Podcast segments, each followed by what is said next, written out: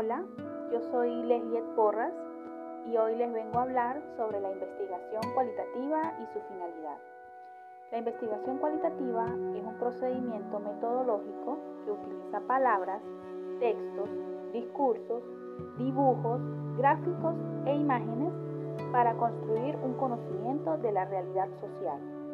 Este método no solo investiga el qué piensan las personas, sino también investiga el por qué piensan así.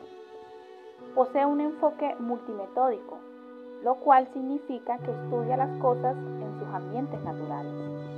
Según Manning, en 1983, el método cualitativo puede ser visto como un término que cubre una serie de métodos y técnicas con valor interpretativo, que pretende describir, analizar, decodificar, traducir y sintetizar el significado de hechos que se suscitan más o menos de manera natural.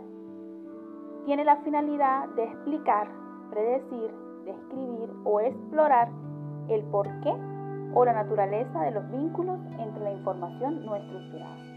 Además, busca es el proceso inductivo en lugar del resultado deductivo. La investigación cualitativa empieza con observaciones preliminares y culmina con hipótesis explicativas y una teoría fundamentada, según Creswell 2007. También busca explorar y descubrir sobre temas de los cuales tenemos poco conocimiento, aprender sobre un contexto o situación en profundidad, conocer los pensamientos, ideas, afectos y experiencias relacionadas.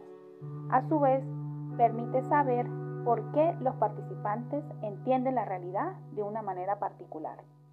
Un ejemplo común de investigación cualitativa es un sondeo de opinión política. Si bien emplea también una población al azar, en el sentido de que se entrevistan personas en la calle, sí elige qué preguntas hacerle en base a los temas que desean abordar. Muchas gracias.